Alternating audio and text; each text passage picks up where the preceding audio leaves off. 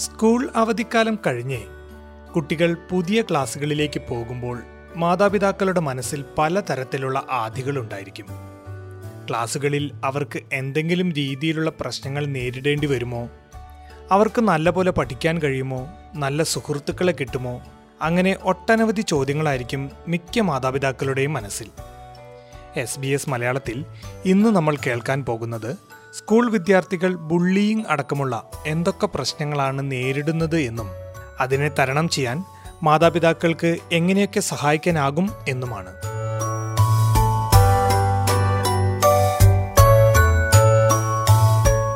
Early high school transformation വന്നപ്പോൾ ഈ ഒരു ഇയർ എയ്റ്റിന് തുടങ്ങിയപ്പോൾ നമ്മളിങ്ങനെ യൂണിഫോമെല്ലാം ഇട്ടിട്ട് പ്രോപ്പർ നാട്ടിൽ ഇങ്ങനെ proper uniform ponytail makeup ഒന്നുമില്ല സോക്സ് അപ്പോൾ അങ്ങനത്തെ ഒരു ഇൻസിഡന്റിൽ എനിക്ക് ഇപ്പോൾ ഓർമ്മയുണ്ട് ഫസ്റ്റ് ഡേ ഓഫ് സ്കൂൾ അങ്ങനെ ഞാൻ പ്രോപ്പർ ഡ്രസ്സായി പോയപ്പോൾ കുറേ പെണ്ണുങ്ങളെല്ലാം ഇങ്ങനെ പറഞ്ഞു ഓ what is this curry brown you know hair you have hair on your legs പിന്നെ why's your hair so oily things like that അപ്പോൾ അങ്ങനെ ഒരു ഇൻസിഡന്റ് ഉണ്ടായിരുന്നു.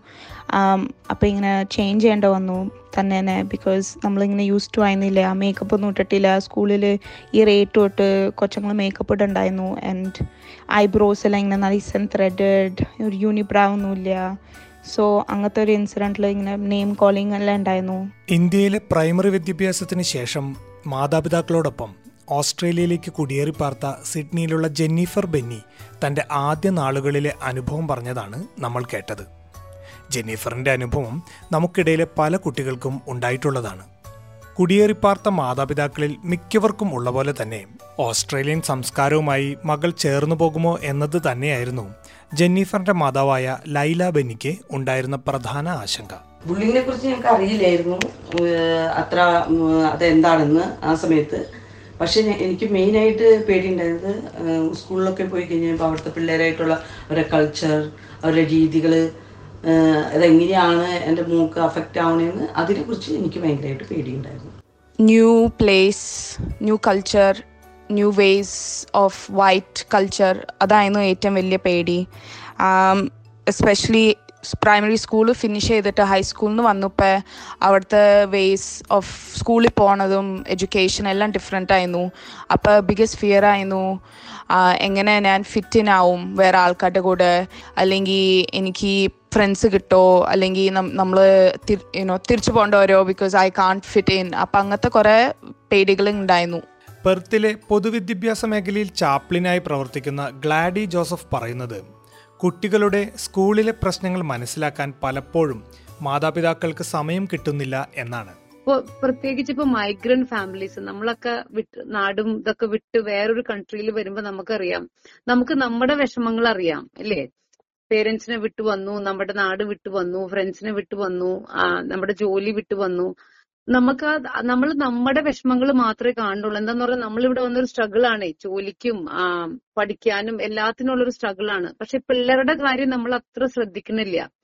എന്താന്ന് പറഞ്ഞാൽ നമുക്ക് നമ്മുടെ ഒരു കരിയർ ബിൽഡപ്പ് ചെയ്യാനും ബ്രെഡ് വിന്നർ ആവാനുള്ള തിരക്കിൽ നമ്മൾ പിള്ളേരെ അത്ര അങ്ങോട്ട് ശ്രദ്ധിക്കില്ല. പ്രത്യേകിച്ച് പ്രൈമറി സ്കൂളിലുള്ള പിള്ളേരെ.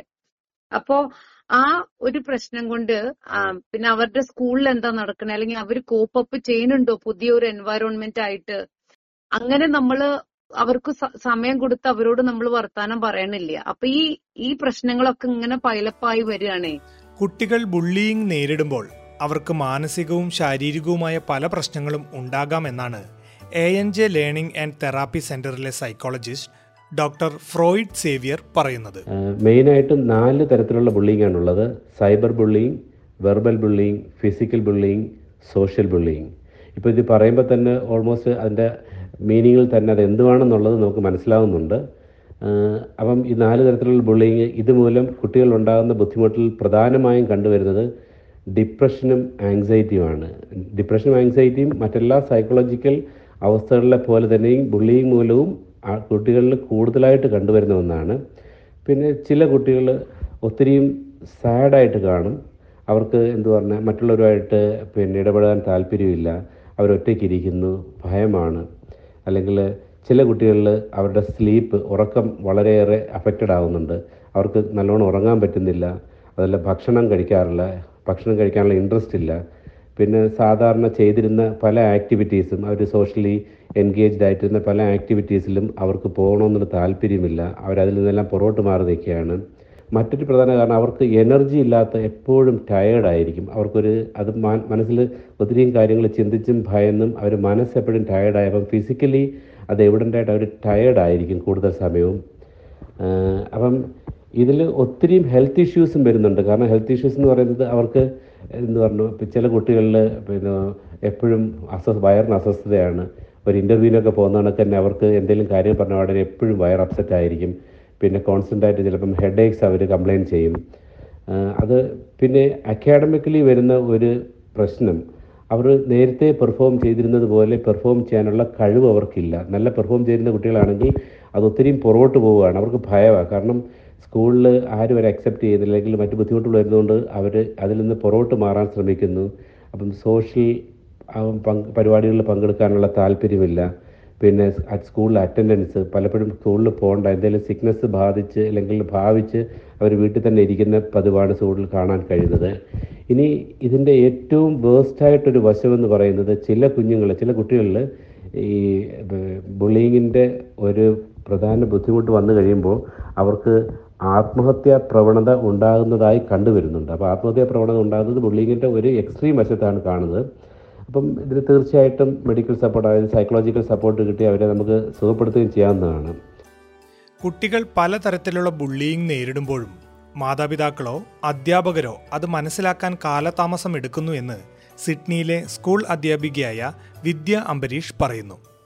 ഇതിൽ സൈബർ ബുള്ളിംഗ് ആണ് പലപ്പോഴും പേരൻസിന്റെയും എഡ്യൂക്കേറ്റേഴ്സിന്റെയും ശ്രദ്ധയിൽപ്പെടാതെ ഒരുപാട് നാളുകൾക്ക് ശേഷം പ്രശ്നങ്ങൾ ഗുരുതരമാവുമ്പോൾ മാത്രം കെയറേഴ്സിന്റെ ശ്രദ്ധയിലേക്ക് വരുന്ന ഒരു ബുള്ളിങ് അപ്പോഴേക്കും കുട്ടികൾ മാനസികമായി ഒരുപാട് അതിൽ നിന്ന് അഫക്റ്റഡ് ആയിട്ടുണ്ടാവും. ഇന്ന് പേരൻസ് ആയാലും എഡ്യൂക്കേറ്റേഴ്സ് ആയാലും കുട്ടികളായാലും ബുള്ളിങ്ങിനെ പറ്റി അവെയറാണ് പല സ്കൂളുകളും വളരെ മൾട്ടി ഫാസറ്റഡ് ആയിട്ടുള്ള അപ്രോച്ചാണ് ബുള്ളിങ്ങിനെതിരെ എടുക്കാറുള്ളത്. കുട്ടികൾ നേരിടുന്ന പ്രശ്നങ്ങളെ മനസ്സിലാക്കാൻ അവരുടെ മൂഡിനനുസരിച്ച് പല സോണുകളായി തിരിക്കുന്ന രീതി വളരെ ഉപകാരപ്രദമാണെന്നാണ് ഗ്ലാഡി ജോസഫ് പറയുന്നത്. നമ്മുടെ സ്കൂളുകളിൽ ഇപ്പൊ നോർമലി ഇവിടുത്തെ എനിക്ക് പെർത്തിലെ കാര്യം ഞാൻ പറഞ്ഞിട്ട് ഇവിടുത്തെ എല്ലാ സ്കൂളുകളിലും ഞങ്ങൾ സോൺസ് ഓഫ് റെഗുലേഷൻ എന്ന് പറഞ്ഞൊരു പ്രോഗ്രാം ചെയ്യും. ഓക്കെ സോൺസ് ഓഫ് റെഗുലേഷൻ എന്ന് പറഞ്ഞു കഴിഞ്ഞാൽ നമ്മുടെ ട്രാഫിക് ലൈറ്റ് മാതിരിയാണ്. അപ്പൊ നമ്മൾ ഈ കോഗ്നേറ്റീവ് ബിഹേവിയറൽ അപ്രോച്ച് കാരണം നമ്മൾ ലേണിംഗ് അവരുടെ എങ്ങനെയാണെന്ന് റിക്കഗ്നൈസ് ചെയ്യാനായിട്ടാണ്. പിന്നെ അവർ ഏത് സോണിലാണ് ഇപ്പൊ റെഡ് സോൺ ആണെങ്കിൽ എക്സ്ട്രീംലി ഹൈറ്റൻ സ്റ്റേറ്റ് ആണ് കുട്ടി. ഓക്കെ ഭയങ്കര ഇന്റൻസ് ഇമോഷൻസ് ആണ് കുട്ടിക്ക്. ഇപ്പൊ യെല്ലോ സോൺ ആണെങ്കിൽ എലിവേറ്റഡ് അലേർട്ട്നെസ് ആണ് അവിടെ. ഗ്രീൻ സോൺ ആണെങ്കിൽ ഭയങ്കര കാം സ്റ്റേറ്റ് ആണ് റെഡി ടു ലേൺ ആണ്. ബ്ലൂ സോൺ ആണെങ്കിൽ ലോ സ്റ്റേറ്റ് ഓഫ് അലേർട്ട്നെസ് ആണ്. അപ്പൊ ഇങ്ങനെ ഈ നാല് സോൺ അപ്പൊ ടീച്ചേഴ്സ് അതിനുള്ള ആക്ടിവിറ്റീസ് ക്ലാസ്സിൽ ചെയ്യും. അപ്പൊ നമ്മൾ കുട്ടി ക്ലാസ്സിൽ വരുമ്പോൾ ടീച്ചർ ചോദിക്കും which zone are you in today എന്ന്. അപ്പൊ കുട്ടി പറയും Amina red zone red zone എന്ന് പറഞ്ഞു കഴിഞ്ഞാൽ അപ്പോ റെഡ് ഫ്ലാഗ്സ് ആണ് അവിടെ. എന്തോ സീരിയസ് ആയിട്ട് something is wrong with the kid അതാണ് അവൻ വന്ന് പറയണത് ഞാൻ റെഡ് സോണിലാണെന്ന് അപ്പൊ അപ്പൊ ടീച്ചർ അതിനുള്ള കാര്യങ്ങൾ ചോദിക്കും ക്വസ്റ്റ്യൻസ് ചോദിക്കും എന്താ നീ റെഡ് സോണിൽ അപ്പൊ വീട്ടിൽ എന്തെങ്കിലും ഉണ്ടായതാവാം അല്ലെങ്കിൽ നടന്ന് വരുമ്പോ എന്തെങ്കിലും ഉണ്ടായതാവാം അല്ലെങ്കിൽ ഫ്രണ്ട്സ് ക്ലാസ്സിൽ എന്തെങ്കിലും ഉണ്ടായതാവാം. അതാണ് ഒരു ഫസ്റ്റ് സ്റ്റെപ്പ് നമ്മൾ ചെയ്യുന്നത് സ്കൂളുകളിൽ to get it right from early അപ്പൊ ക്ലാസ്സിൽ വരുമ്പോ തന്നെ ആ കുട്ടി പറയാം ഞാൻ റെഡ് സോണിലാണെന്ന് ഇതാ അതൊരു അലാമാണ് നമുക്ക്. അല്ല കുട്ടി പറയാണ് ഞാനൊരു green സോണിലാണ് okay he's ready to learn he's happy everything is fine അങ്ങനെയാണ് ഇവിടെ നോർമൽ സ്കൂളുകളിൽ നമ്മൾ ഈ സോൺസ് ഓഫ് റെഗുലേഷൻസ് വെച്ചിട്ട് നമ്മൾ അവരുടെ മൈൻഡ് റീഡ് ചെയ്യണത്. എന്താണ് അവരുടെ മനസ്സിൽ നടക്കുന്നതെന്ന് ബുള്ളിയിങ് തടയാനും കുട്ടികളെ കൂടുതൽ ആത്മവിശ്വാസമുള്ളവരായി വളർത്താനും വിവിധ പരിപാടികൾ സ്കൂളുകളിൽ തന്നെ സംഘടിപ്പിക്കുന്നുണ്ടെന്നാണ് അധ്യാപികയായ വിദ്യാംബരീഷ് പറയുന്നത്. എല്ലാ സ്കൂളുകൾക്കും തന്നെ വളരെ കോംപ്രിഹെൻസീവ് ആയിട്ടുള്ള ആന്റി ബുള്ളിയിങ് പോളിസീസ് ഉണ്ടാവും. അതോടൊപ്പം തന്നെ പോസിറ്റീവായിട്ടുള്ള വെൽബീയിങ് ഡെവലപ്പ് ചെയ്യാനും കുട്ടികളിൽ എമ്പതിയും റെസ്പെക്റ്റും വളർത്താനും പല വെൽബീയിങ് പ്രോഗ്രാമുകൾ കമ്മ്യൂണിറ്റിയുടെ ഹെൽപ്പോടുകൂടെ സ്കൂളുകൾ ഓർഗനൈസ് ചെയ്യാറുണ്ട്. സ്കൂൾ കൗൺസിലേഴ്സ് പലപ്പോഴും വിജിലന്റായി തന്നെ ബുള്ളി ബുള്ളി ചെയ്യപ്പെടുന്ന കുട്ടികളെയും ബുള്ളീസിനെയും വേണ്ട കൗൺസിലിംഗ് കൊടുക്കാറുണ്ട്. മാതാപിതാക്കൾ കുട്ടികളോട് തുറന്നു സംസാരിക്കുന്നതിലൂടെ ഇത്തരം പ്രശ്നങ്ങൾ നേരത്തെ കണ്ടുപിടിക്കാനും തടയാനും കഴിയുമെന്നാണ് ഡോക്ടർ ഫ്രോയിഡ് സേവ്യർ പറയുന്നത്. ഒരിക്കൽ നമ്മൾ കുട്ടികളിൽ നിന്ന് എന്തുവാണ് അവരുടെ ബുള്ളിങ്ങിന്റെ പ്രശ്നം അല്ലെങ്കിൽ എന്താണ് സ്കൂളിൽ അല്ലെങ്കിൽ എവിടെയാണെന്നുള്ളത് മനസ്സിലാക്കിയാൽ കഴിവതും ആ സിറ്റുവേഷൻസിൽ അവരെ എക്സ്പോസ് ചെയ്യാതിരിക്കുക അതിൽ നിന്ന് അവരെ പിന്തിരിപ്പിക്കുക അല്ലെങ്കിൽ അത്രത്തോളം അവർക്ക് കൺവീനിയന്റ് ആയിട്ടുള്ള കാര്യങ്ങൾ ഒരുക്കി കൊടുക്കുക.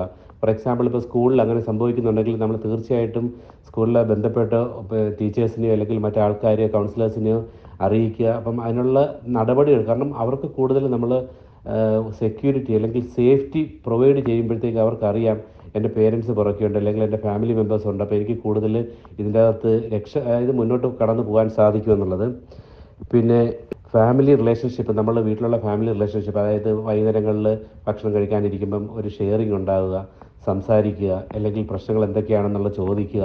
കൊച്ചുകുട്ടികളാണെങ്കിൽ എസ്പെഷ്യലി ടീനേജേഴ്സ് ഒക്കെ ആണെങ്കിൽ വൈകുന്നേരങ്ങളിൽ സ്കൂളിൽ വിട്ട് വരുമ്പം അവരുടെ അടുത്ത് കാര്യങ്ങൾ ഷെയർ ചെയ്യുക മുറിവോ പാടോ ഒക്കെ കണ്ടാൽ അത് സൗമ്യമായിട്ട് അവരടുത്ത് ചോദിച്ച് മനസ്സിലാക്കുക. അത് എന്ത് എന്തുകൊണ്ടാണ് ഉണ്ടായത്?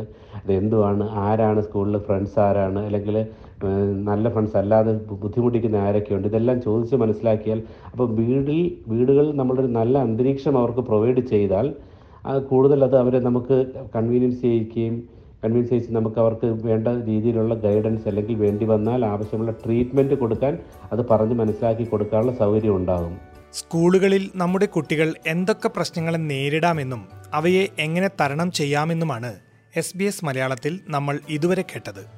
ഈ റിപ്പോർട്ട് തയ്യാറാക്കിയത് റിൻഡോ ആന്റണി.